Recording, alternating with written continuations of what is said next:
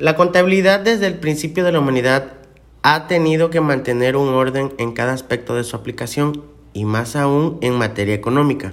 Nació con la necesidad que tiene cualquier persona con actividades como el comercio, la industria, presentación de servicios, finanzas, entre muchos otros que podríamos mencionar.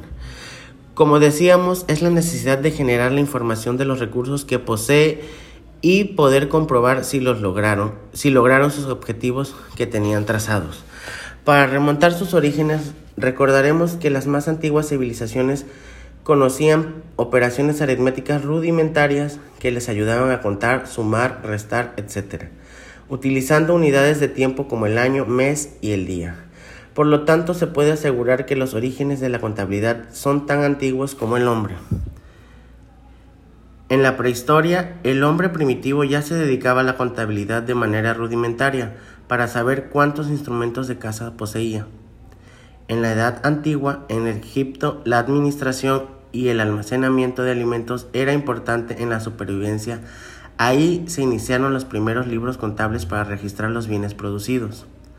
En la Edad Media, Roma creó el cargo de contador general del Estado que se encargó de toda la administración de los recursos del Imperio Romano, haciendo un libro contable para cada actividad. En el Renacimiento fue donde los comerciantes ya necesitaban organizar los ingresos y egresos de sus negocios. Fue entonces donde apareció Fray Lucas de Paciolo, que creó el principio de partida doble que dice que por cada crédito le corresponde la misma importancia en crédito.